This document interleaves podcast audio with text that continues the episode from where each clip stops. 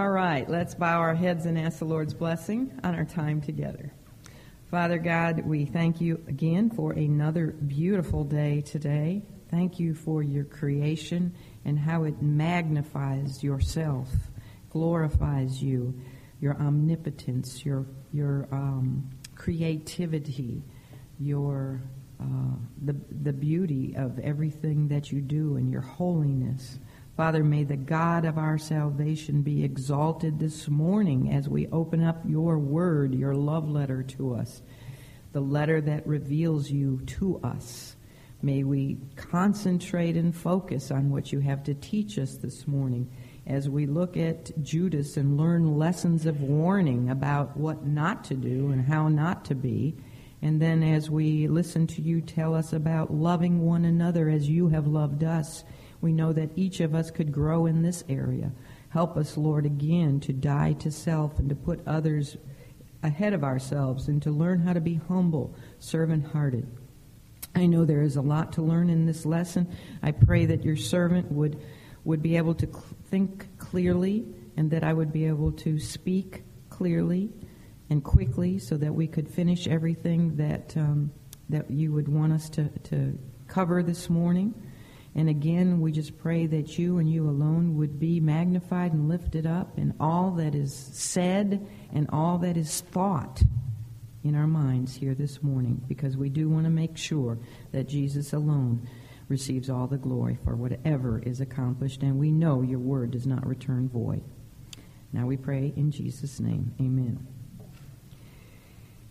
Well, John chapter 13, as you can see, I will allow you to look down to see that the title of our message this morning is And It Was Night, and that comes right from the passage of the scripture we'll be looking at. If you look at verse 30, it has the last four words, And It Was Night. So that's where I got the title. In this lesson, we're going to see the deliberate steps that Jesus took to expel Judas from his presence.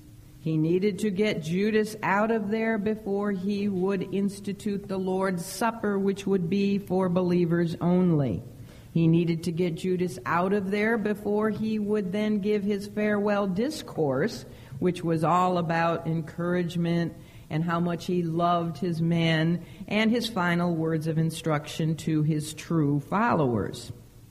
He also needed to get Judas out of there because the ball started needed to start get rolling. Didn't say that right, but the, he needed to get things rolling, didn't he? Because there was only so much time before he needed to die at three that day, three in the afternoon. So this is all about getting rid of Judas. Of course, he does offer him one last chance to repent. We'll see that when he hands him the sop.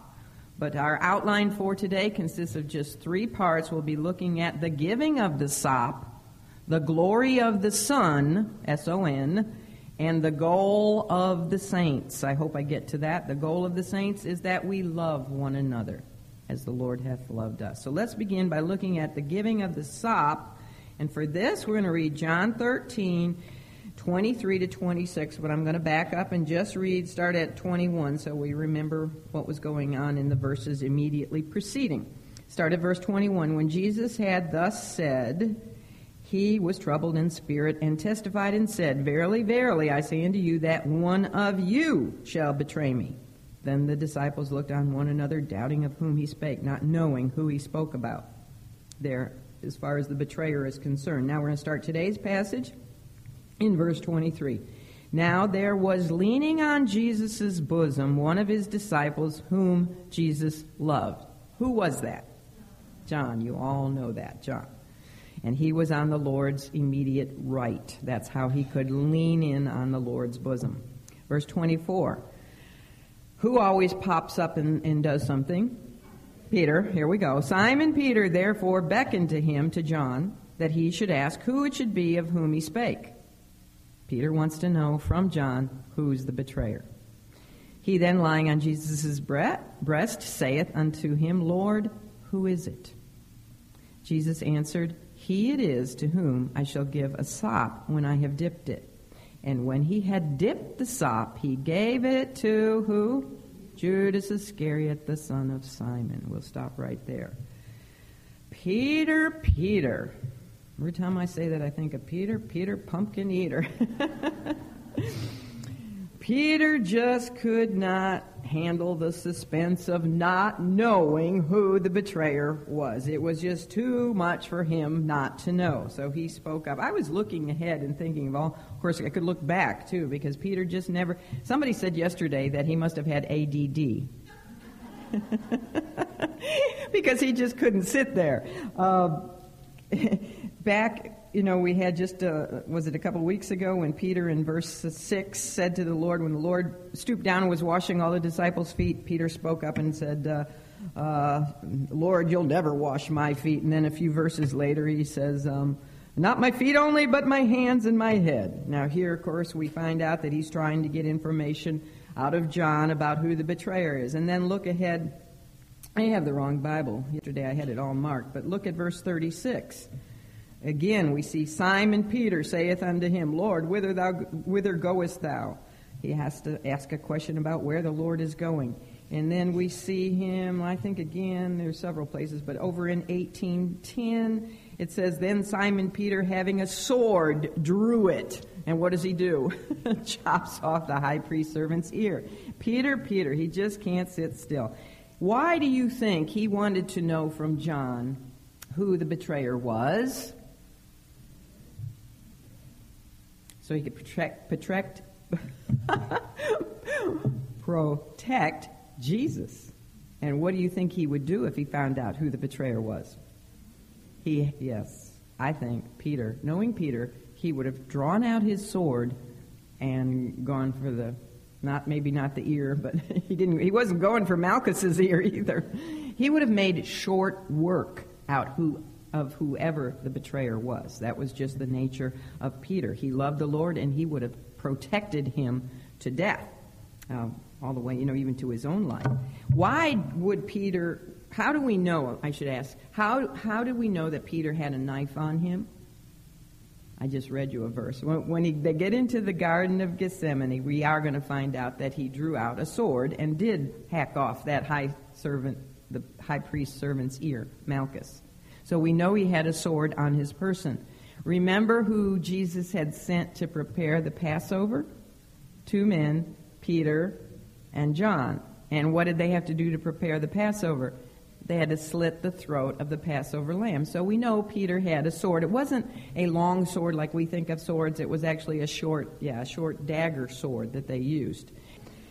Well, anyway, uh, Peter had to know when, and when Jesus was probably looking another direction, Peter beckoned across the table or from wherever Peter was seated. We know it wasn't on the right or the left, but somewhere there. He beckoned to John to find out who the betrayer was. So it was Peter who prompted the probing.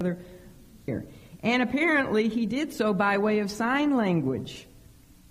He did because he didn't verbalize anything. Now from where he was sitting, he probably motioned somehow to John, you know, find out who it is. It was some kind of sign language. John understood because remember, these two men, before they became disciples, had been fishing partners. John and Peter, along with their brothers James and Andrew. And what do you know about fishermen? When they're out there trying to catch fish, shh, don't talk. Fishermen, you learn to talk with sign language. So John immediately knew what Peter wanted. Um, and notice now in verse, where is it? Verse 23, how John referred to himself. Do you see that? He says, one of the disciples whom Jesus loved. John would refer to himself this way four times in his gospel. This is just the first of four times. You see, John was the youngest of the disciples. Uh, and they say he was probably a teenager when he began to follow Jesus. So now, some three years later, three and a half years later, they figure John is probably about 20 or 21 years old. And somehow, young John just never could get over the fact that Jesus loved him. He would have loved that song, Jesus Loves Me, This I Know. He, he, it wasn't that he was saying that Jesus loved him any more than he loved the other disciples. It's just that he couldn't get over the fact that not only did he love Jesus, but Jesus first loved him and loved him immensely. What a contrast. I was thinking about the contrast we have between the two men sitting on either side of Jesus. We've got John on his right and Judas on his immediate left, don't we? We've got the sheep on the right and the goat on the left. And I thought, too, how perfect that picture was. What if it had been the other way? What if John was on the left and Judas was on the right? It would have messed up the picture because we know in the judgment of the sheep and the goats that we looked at last year in the Olivet Discourse, where do the sheep go? On the Lord's right and the goats are on his left. But think about the contrast. One, the sheep on the right, John, deeply, genuinely loved the Lord, and he just could not lean in close enough to the Lord's heart. And I thought about this. Where did we always see Mary of Bethany? At the feet of Jesus. I believe Mary of Bethany was probably the best student that Jesus ever had. And, you know, she listened and she was very spiritually discerning and perceptive because she sat at his feet. But as far as the heart is concerned, who do we find closest to his heart? John. I think if Jesus, you know, he never had a physical son, as a lot of spiritual children, but he never had a physical child. Um, but if, you know, if he had one, John, I shouldn't say if he had one, John was the closest probably to being like a son to Jesus, close to his heart. Therefore, why do you think that when Jesus hung on the cross, one of the last things he do, did was to commend his mother Mary to John. Because out of all the people Jesus knew, who were the two closest to his heart? His mother, Mary, and John. So he's on the right. He's the sheep. Contrast him to the man sitting on his left, the goat. Judas was sitting there full of bitterness, frustration, anger, greed, exactly, greed, and he was probably plotting a means that he could get himself from the upper room as soon as possible, you know, wondering how he could do that. How am I going to get out of here and run to the authorities and let them know where Jesus is right now? It's a private place. The public won't know. It's night. How can I get out of here so that I can betray him without suspicion? So, what a contrast we have between the two. The disciples' perplexity over the identity of the betrayer is significant because it tells us that Jesus had never shown any different tem- uh, temperament or treatment toward Judas, doesn't it? In the fact that they had no idea who the betrayer was, it tells us that he had not even shown the slightest attitude of resentment or bitterness toward Judas. And I can say that really dogmatically with a lot of confidence because of two reasons. Number one, if Jesus had acted in any way whatsoever differently toward Judas than the rest of them, they would have known, or they would have at least suspected that it could have been Judas when they heard his announcement about a betrayer being one of them. Secondly, I can say that dogmatically because the Lord lived a sinless life. And if he ever had. Is that? That's a. Oh, okay. Firehouse. Yeah, we've heard that here before. Yeah, it's right over there. I was. I thought that somebody had a unique phone ring. that would give you heart attack every time your phone rang. Second reason I can say that he didn't show anything different toward Judas is because if he had, if he had shown any bitterness or any kind of attitude, that would have been a sin. And Jesus was sinless. So we know that he treated Judas with as much concern and love and, and respect, and maybe even more than he did the other men because he was so much after Judas to get him saved. All right, the younger man, John, obviously respected the older man, Peter, who was so obviously, you know, the, the leader of the group, the spokesman for the group. And when he knew what Peter wanted him to do, he leaned in upon the Lord's breast. And uh, remember, I told you how they were seated at the table. Don't think of Leo Leonardo's, Leonardo da Vinci's picture of the. What did I say? Who knows what I said? Leonardo da Vinci's Last Supper because it wasn't like that at all. All right, they would actually recline with their feet going out from them from the table. Try this at your house today, Sylvia. Everybody reclining, and they would lean on their their right hands and eat with their, I mean, their left hand and eat with their right hand. So if John is here, you see, he's already leaning in toward the Lord's breast anyway. So all he'd have to do is lean a little closer and look up at the Lord and ask him, Lord, who is it? And uh, he could do that very quietly, and no one else would have heard it, could have whispered. Just like we had that private conversation last week between Judas and the Lord when Judas asked the Lord, Master, is it I? And he said, Thou hast said. Nobody else heard that conversation. Um, let's see. So he he uh, he went ahead and asked the Lord that question, and then Jesus readily responded with an answer. You see, when you get close to the heart of the Lord, you find out a lot more information, don't you? Jesus answered, and he said, He it is to whom I shall give a sop when I have dipped it. And then immediately, right after he said that, the Lord took a, probably a piece of unleavened bread and he dipped it in that corrosive paste mixture that they would have during this, uh, this Passover. And who did he give it to? Judas. He gave it to Judas. So the Lord's answer to Peter's question through John was actually, we could say, a final appeal of love and grace extended to Judas. It was a mark of special honor for the host at the Passover table to dip a morsel into the corrosive paste and give it first to the guest of honor, who usually during the Passover was seated at the Lord's left hand.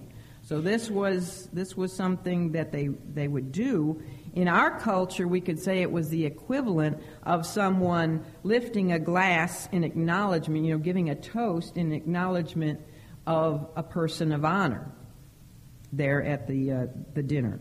And it was likely this gesture that not only confirmed to John who the betrayer was, you know, he said, the one I dip the sop in and give it to is the betrayer. So that confirmed to John who it was, but it probably at the same time also confused John because this was an act of affection and it was so ingrained in that culture that it would actually work to turn suspicion away from Judas.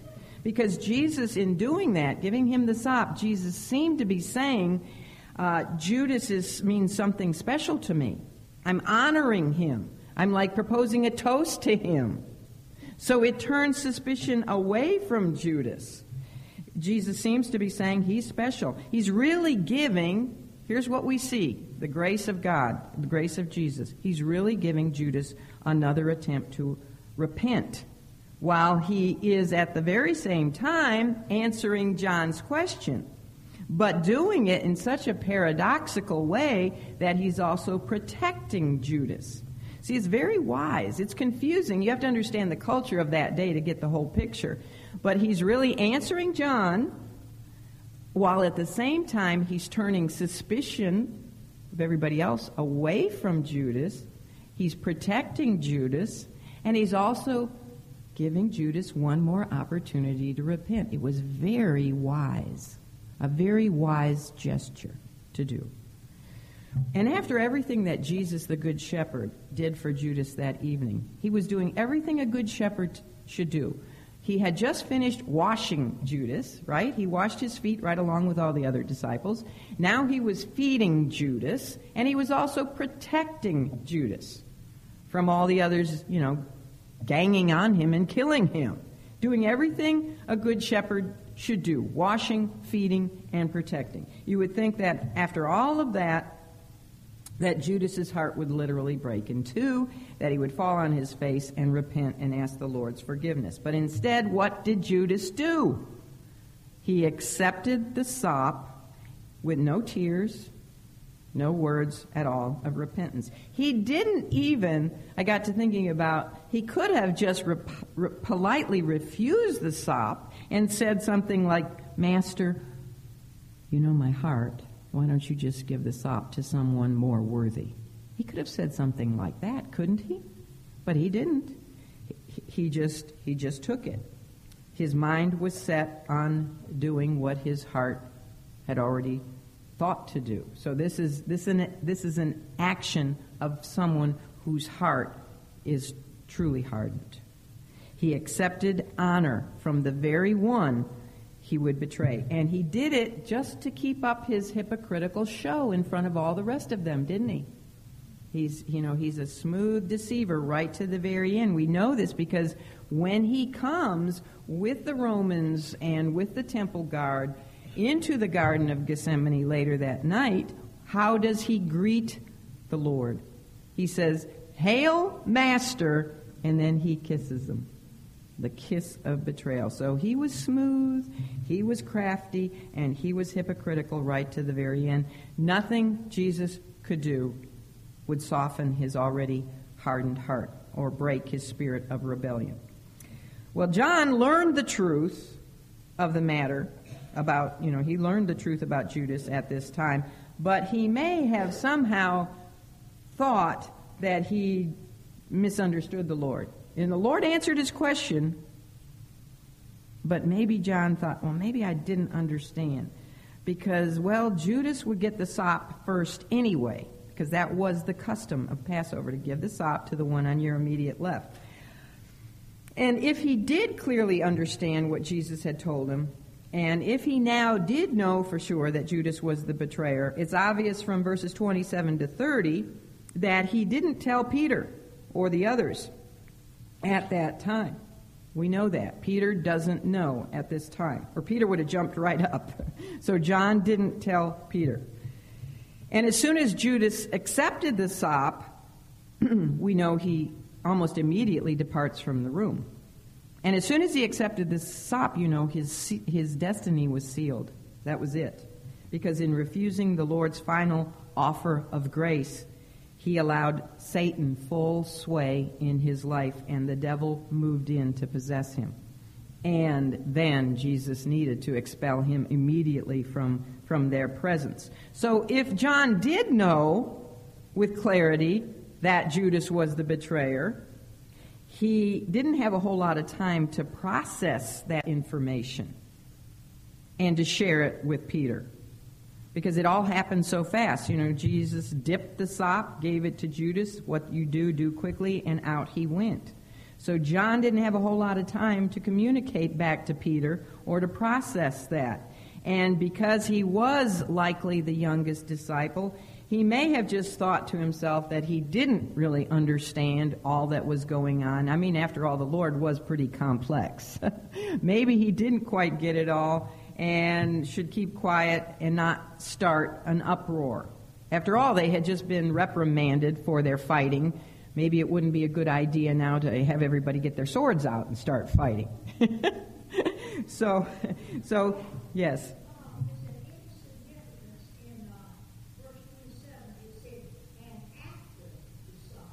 Mm-hmm. Yeah, we're gonna.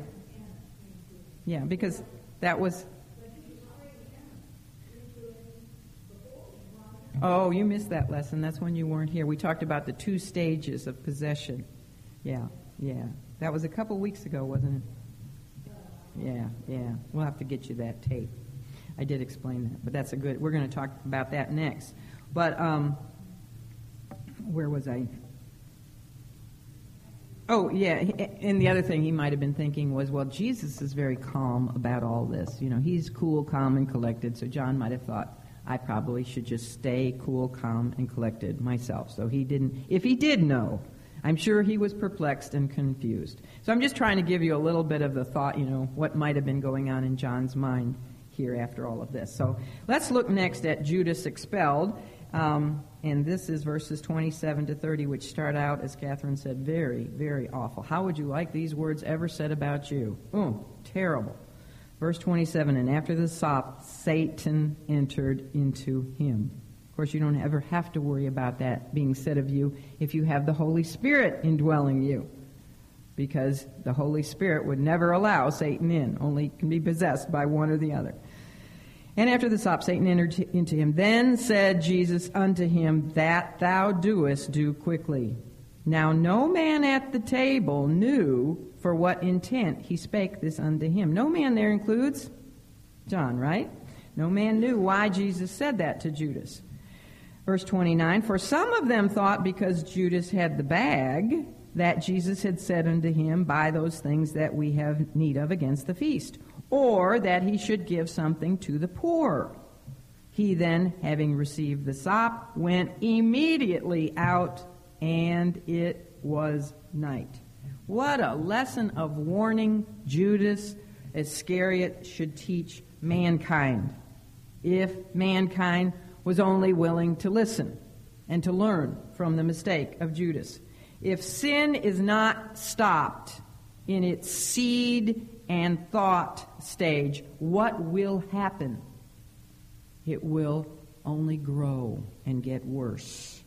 What had begun as just a small seed of frustration and discontent that things weren't going his way, the way Judas thought things should go, that little seed of discontent had grown to the point that Judas was now so confirmed in his willful rebellion and in his apostasy that he literally became possessed by Satan himself. He had been possessed, first of all. Where does all evil begin?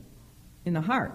First of all, he had been possessed by an evil intention, which turned into an evil action it went from his heart to his, we could say hands, but in his case it went from his heart to his feet, because his feet took him straight to the chief priests, where he betrayed the Lord and sold him out for 30 pieces of silver. So he had been possessed by an evil intention, which turned to an evil action, and now where does he find himself? Possessed by the evil one himself. How horrible. He had flirted with the devil. Is it ever wise to flirt with the devil? No, it's not wise to flirt with the devil.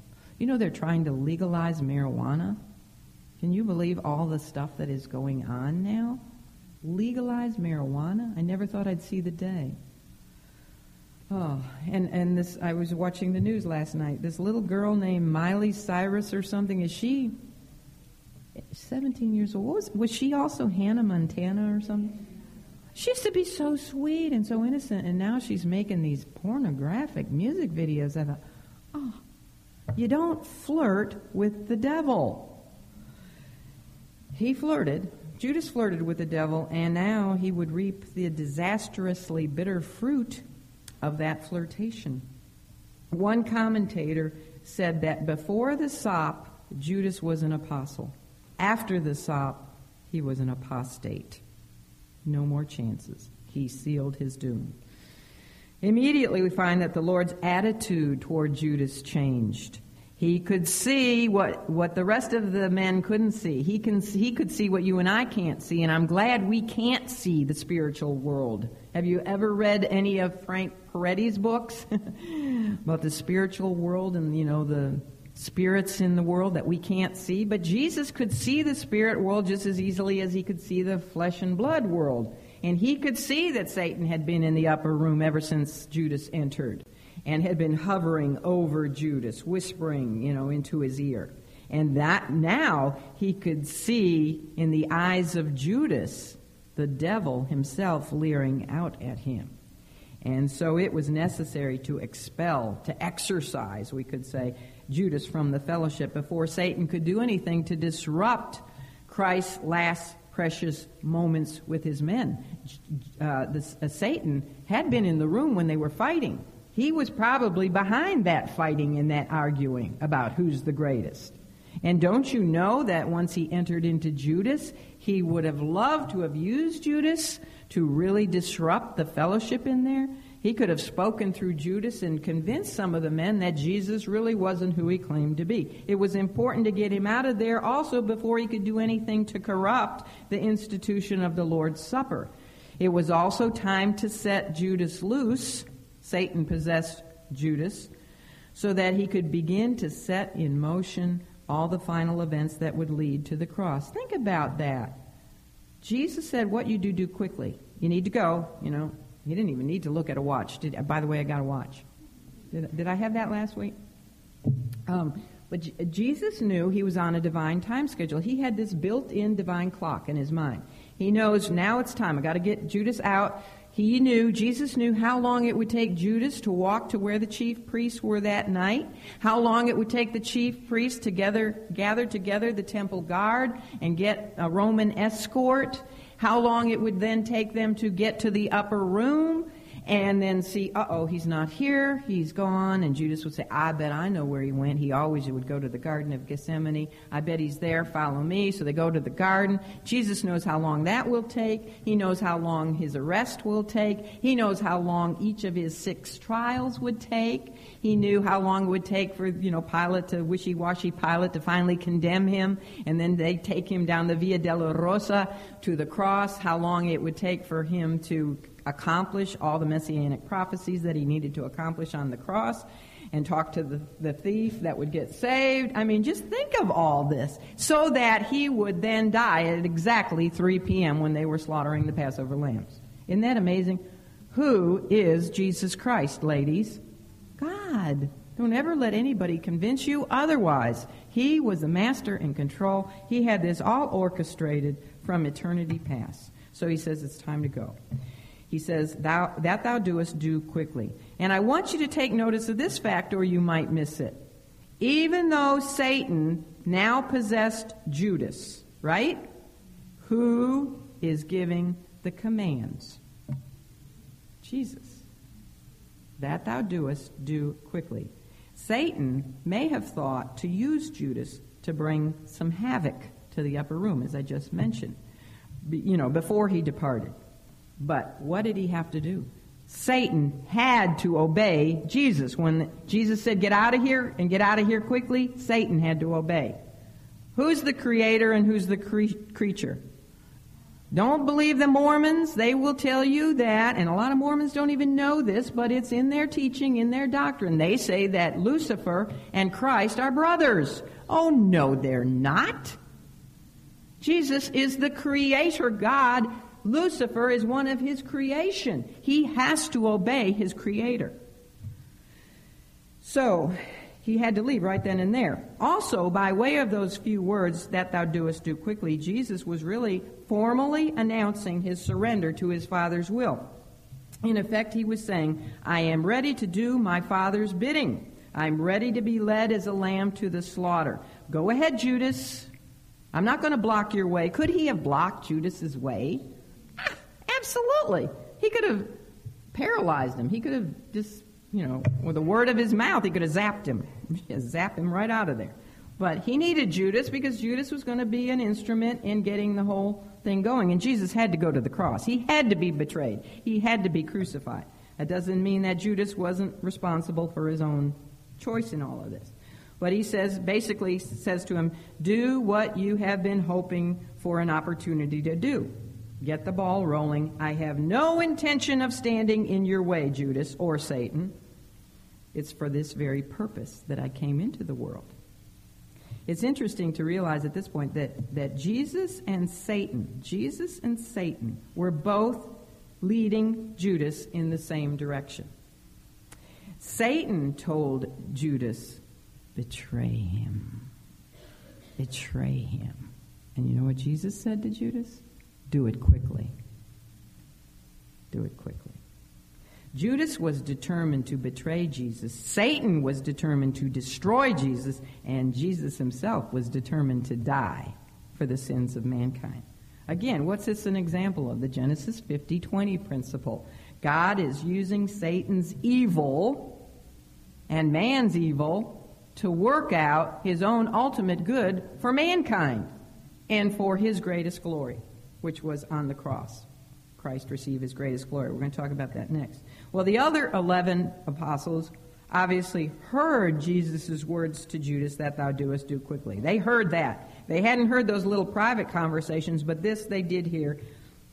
And they saw Judas get up and depart. But we're told in verse 28 that no man there at the table knew why Jesus had said that to him. No man does include John. John didn't know why Jesus said that to him. Then verse 29 tells us that they figured because Judas had the bag, which means he was the treasurer for the group, he was, we already know that, he was the money keeper, that perhaps Jesus was sending him out to buy some further supplies for the feast. Now remember, the feast went on for eight days, so they probably thought this kind of crazy. Why would he send him out in the middle of our meal? But maybe that's what he did. He's got the money. Maybe he's going to go out and get some more supplies. Or what was the other thing they thought maybe Jesus was telling Judas to do? Go out and give some money to the poor. Now, you know what that tells us? That tells us two things. Number one, it tells us that Jesus never used his own miraculous powers to feed himself and his men. Because he could have, whatever they might have needed for the feast, he could have just multiplied what they did have couldn't he? As he, when he fed the 5,000 and the 4,000. He didn't use his powers for himself and his men. Uh, secondly, it tells us that even though Jesus himself was dirt poor, yet he did give to the poor, didn't he? It must have been a common practice because they thought, well, maybe he sent him out to go give some money to the poor. Even if, now we're going to go back to John, even if John, even if John had understood the Lord's handing of the sop to Judas, to mean that Judas was, yes, the betrayer. John would not have known that Judas's act of treachery would happen so soon. You know, they didn't know the time schedule. Even though Jesus had said in two days I'll be crucified, etc. They didn't get it. And he would never have, he probably thought, well, I'm not quite understanding this, but, you know, after this supper is over, I'll go to Peter and I'll discuss what happened with Peter and, and we'll, we'll see if we can figure out that it is, it, if it is Judas. So he wasn't expecting Judas to go get out of the room and go immediately to betray the Lord. So you see what I'm saying? Um, and, he, and so therefore it says he didn't understand either. He thought, well, maybe he's sending him out to buy supplies or to give to the poor as well. He was thinking right along with the other ones. And remember, these men didn't yet have the Holy Spirit indwelling them. And so they didn't have the discernment that they would have after the day of Pentecost. So right now they're, they're still kind of confused. In the Apostle John's description of Judas's departure from the upper room, we see he was inspired by God the Holy Spirit to include an interesting detail. And this is where I got the title for this message. He wrote, And it was night. Let me read verse 30. He then, having received the sop, which is Judas, went immediately out and it was night. I circled those words. And it was night. Those words obviously contain some spiritual significance because everyone knew that the Passover meal was eaten in the evening after the appearance of the first, first three stars in the sky. So, this was not necessary information to include in his gospel account. Everyone knew it would be evening. So why did he include it? Well, we have the advantage of having all of John's writings in the New Testament, not only the Gospel of John, but his three epistles, 1st, 2nd, 3rd John, and what other book did John write? The book of Revelation, and we know that often he was inspired by God the Holy Spirit to include references to light and darkness, and uh, these are found throughout his writing, so we can appreciate the significance of him saying, and it was night. I want to read some of this is just amazing when you think of this. Some of the words Jesus had said about light and darkness while Judas was around. You know, Judas was his apostle, his disciple for some three years. And he probably heard every single one of these things Jesus said. So just picture yourself as Jesus speaking these words and probably looking at Judas as you're speaking them, some of them. Some of them he spoke to Nicodemus, but I'm sure Judas heard most of these words. John 3:19 and this is the condemnation that light is come into the world and men love darkness rather than light because their deeds were evil. For every this is John 3:20 for everyone that doeth evil hateth the light. Why is so much evil done in darkness? Dark bars and in the darkness of night because they don't want their evil deeds seen. They don't want them reproved. They don't want them uncovered. He says, For everyone that doeth evil hateth the light, neither cometh to the light, lest his deeds should be reproved or uncovered. And then he said this, and I know Judas was there for this one, John 8, 12. I am the light of the world. He that followeth me shall not walk in darkness, but shall have the light of life. John 9, 5, he said, As long as I am in the world, I am the light of the world. John 11, 9, Are there not 12 hours in the day? If any man walk in the day, he stumbleth not, because he seeth the light of this world. John 11, 10, But if a man walk in the night, he stumbleth, because there is no light in him. John 12:35 Yet a little while is the light with you. You can see him looking at Judas. Walk while ye have the light, lest darkness come upon you. For he that walketh in darkness knoweth not whither he goeth. John 12:36 While ye have light, believe in the light, that ye may be the children of light. Amazing that Judas could hear all that and continued to walk in darkness. There he was in the presence of the light of the world, and he continued to harden his heart and walk in spiritual darkness.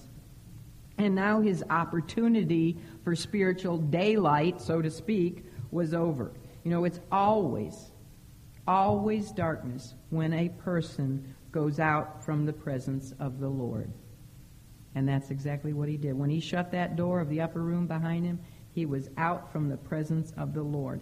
And through John, the Holy Spirit was saying that it was more than just physical night for Judas, wasn't it? It was eternal spiritual night. You know, he was like Cain. Remember Cain, who killed his brother Abel? Just like Cain, Judas went out from the presence of the Lord, and he would never again, think of this, he would never again experience one moment of light, except for that moment when he will stand before the blazing light of the great white throne judgment, when Jesus, the light of the world, will sit on the great white throne and say, Depart from me, Judas. I never knew you. That'll be the one blazing light he'll ever see in all of eternity, in utter darkness forever. And he would never again know even one moment of happiness in this life or the next. Because shortly after this, what does Judas do? He hangs himself. So truly for Judas and for anyone who follows Judas and goes his own way out of the presence of the Lord, truly it is night. Well, the atmosphere of the upper room changed immediately the minute that door closed behind Judas. For one thing, um, Jesus now was alone for the first time in years with his true men, wasn't he? Just his true followers. The evil one who had been influencing the spiritual temperature in that room since they had first gathered, he too was gone having taken his human dupe with him, and now Jesus could begin his upper room discourse. And it's for the benefit of true believers, and it's very interesting that he begins it on the note of his own glory. Let's look now at the glory of the Son, and for this we want to look very quickly. Oh my, I'm running out of time. Verses 31 to 33. 31 to 33. Therefore, when he was gone out, Jesus said, Now is the Son of Man glorified, and God is glorified in him. In who? The Son of Man. If God be glorified in him, God shall also glorify him in himself, and shall straightway glorify him. Then he says, Little children, yet a little while I am with you. Ye shall seek me, and as, as I said unto the Jews, Whither I go, ye cannot come. So now I say to you, and then he goes on, that'll be our next outline part, a new commandment that they love one another. The departure of Judas marked a turning point in the Lord's life. It marked the beginning of his last, the last lap of his journey to the cross and to everything that would follow the cross. Really, we could say that the departure of Judas from the upper room was the event that heralded the departure of Jesus back to the upper heaven, the upper room of the upper heaven, the upper throne room. Did you get that? The departure of Judas from the upper room is the event that triggered the Lord's departure back to the upper room of heaven.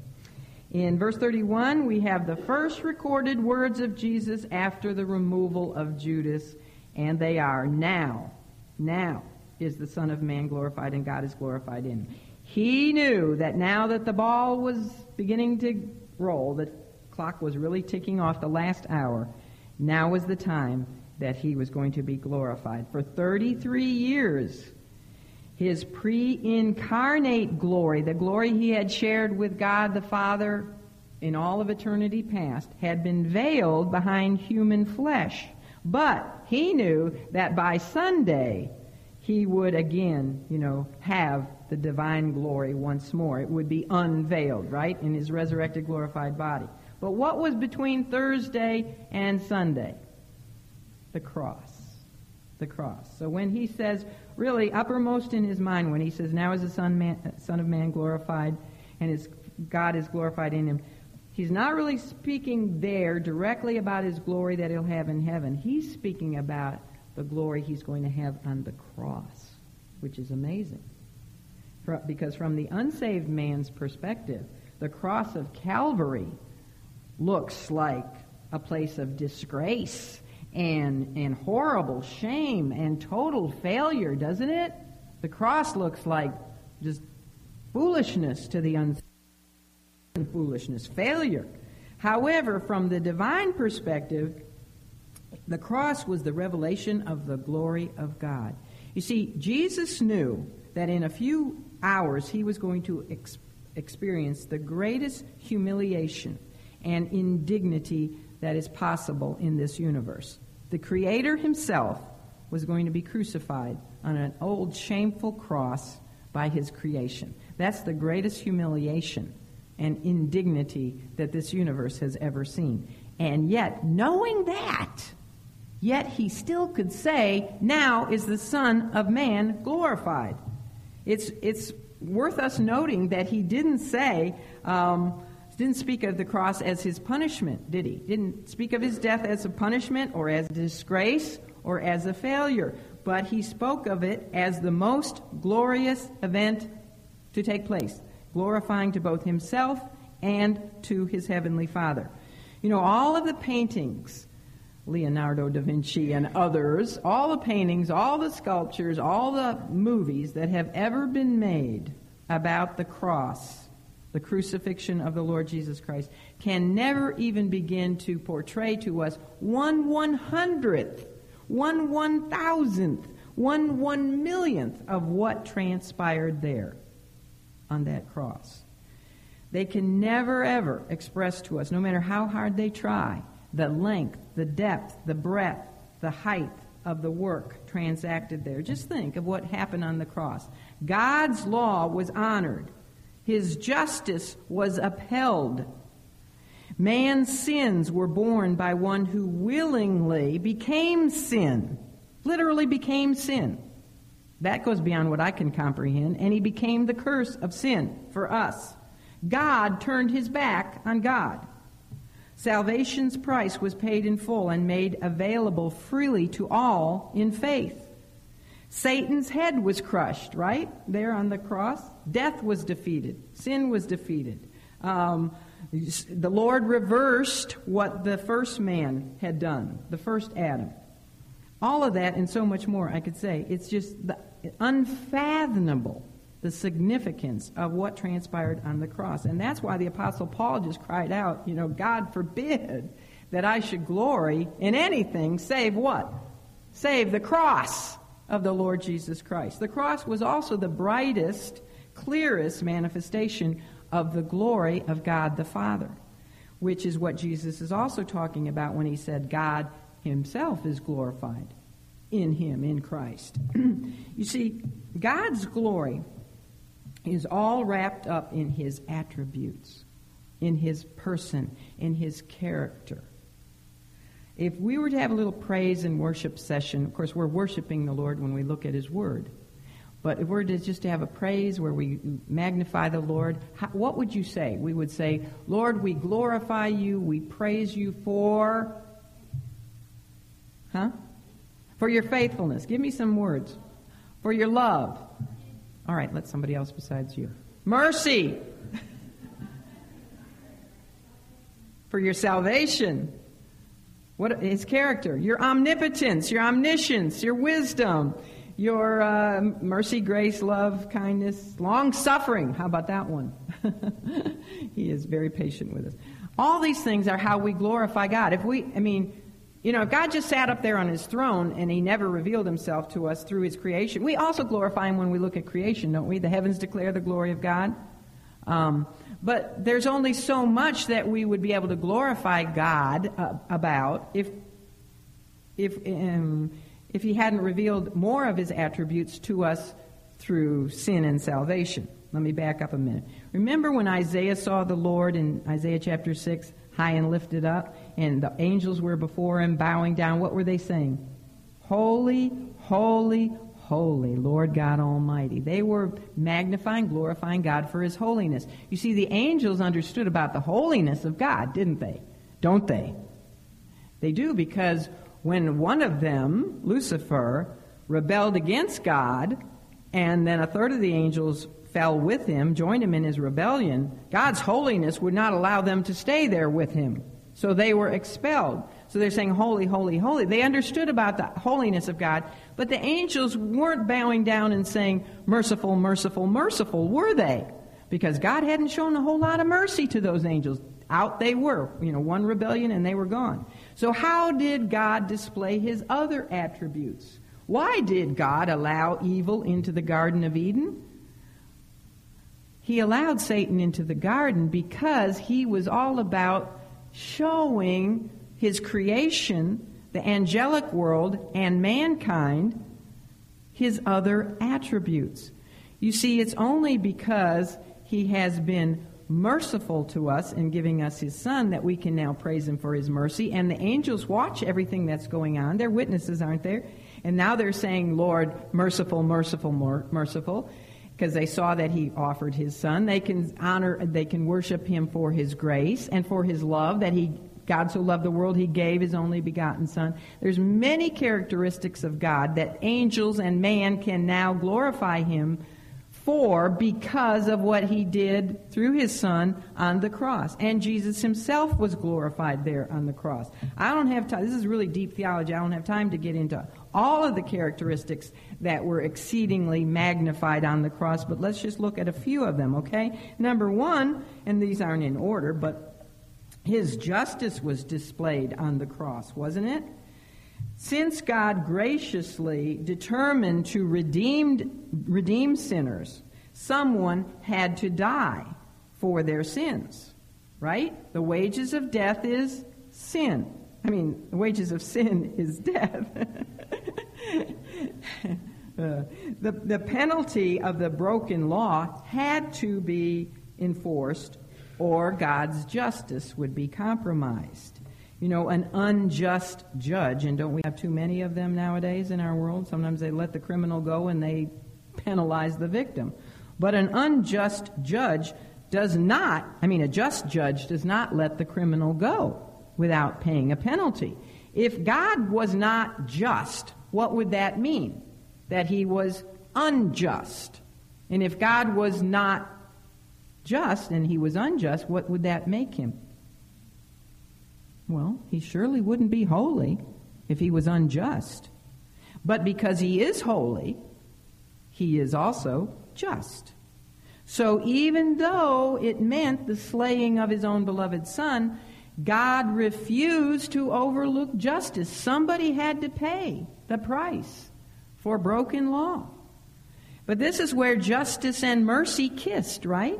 Because he was merciful to us. He didn't let justice go because he himself died on the cross for us. But anyway, when Christ hung on the cross, he glorified his Father by displaying his justice in the greatest possible way. Another attribute Terry mentioned was God's faithfulness. That was displayed on the cross. God had promised man from the very beginning. There we go all the way back to Genesis 3:15, right?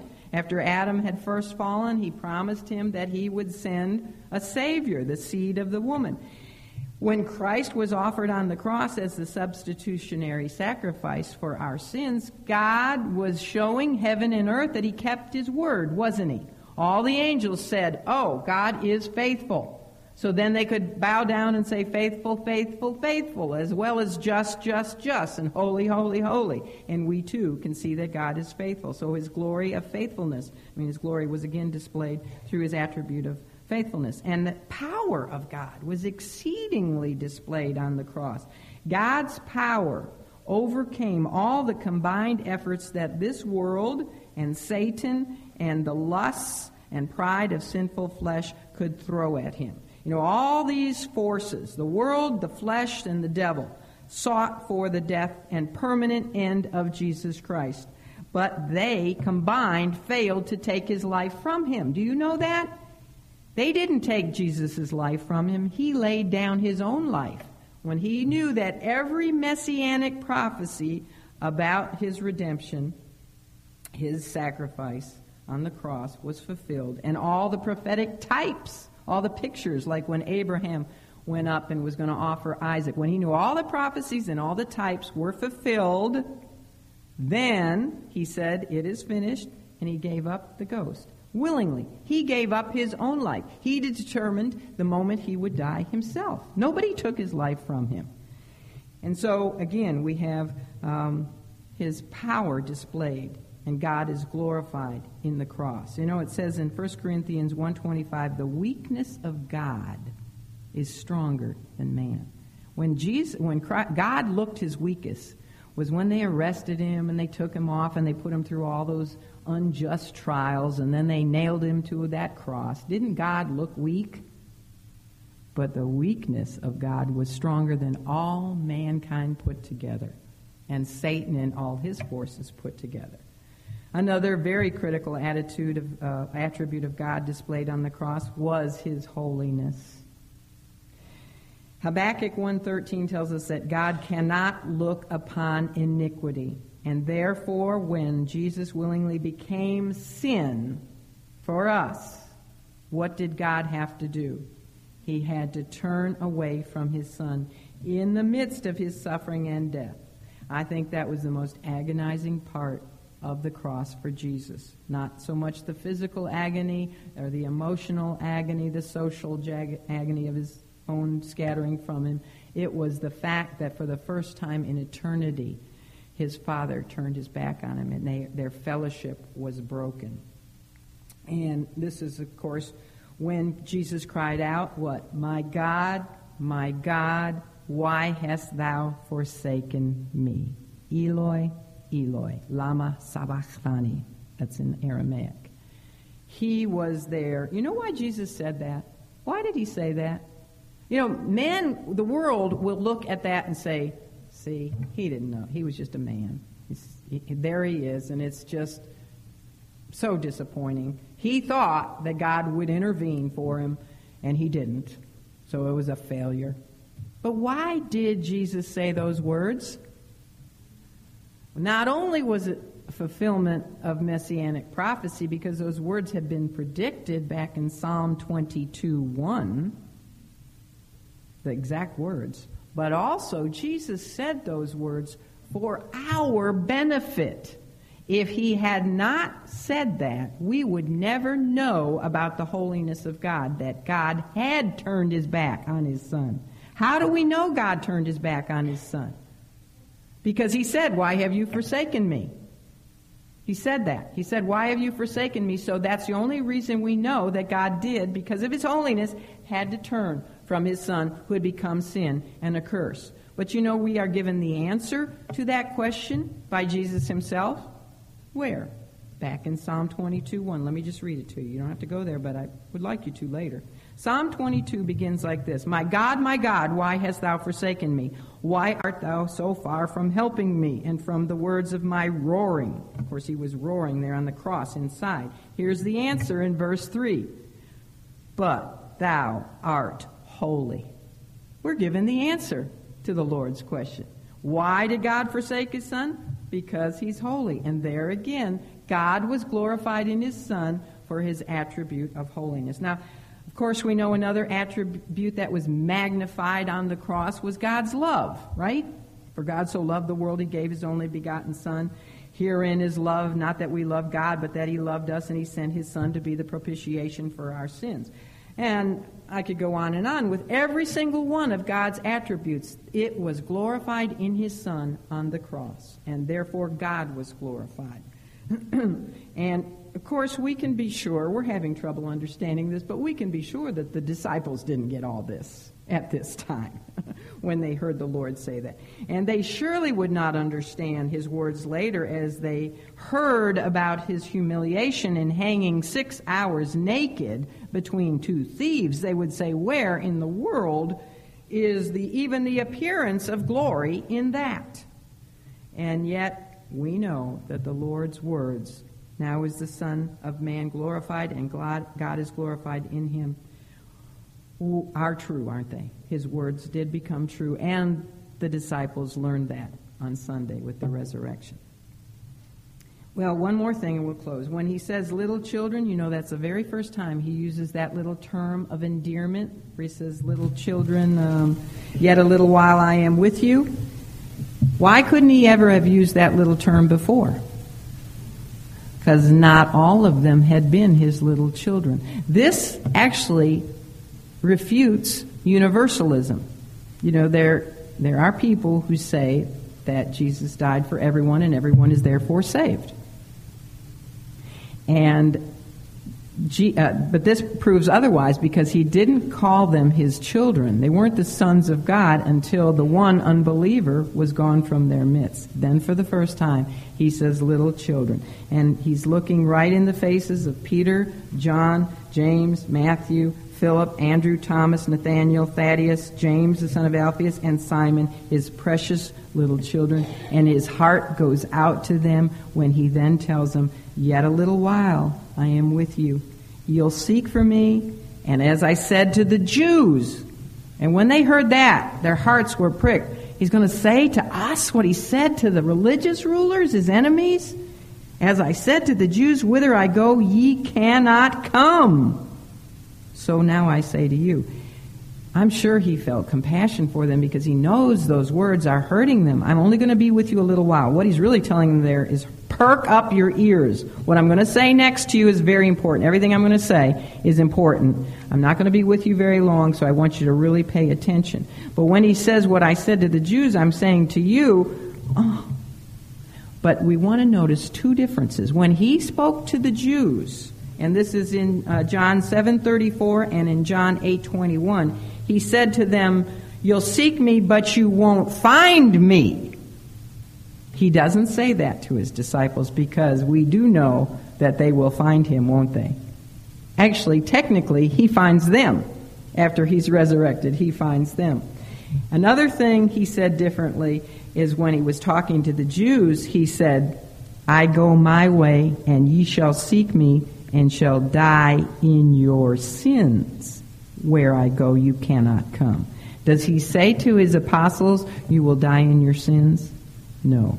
So he changes it. We also know in our lesson two weeks from today, look down at verse 33. He says, Whither I go, thou canst not follow me now. They will be following him eventually, won't they? He didn't say that to the Jews either. He says, You can't follow me now because you have a work to do and to complete, but one day you will follow me. Not to the cross, because that was something he had to tread alone. He had to do that alone, but they would follow him where?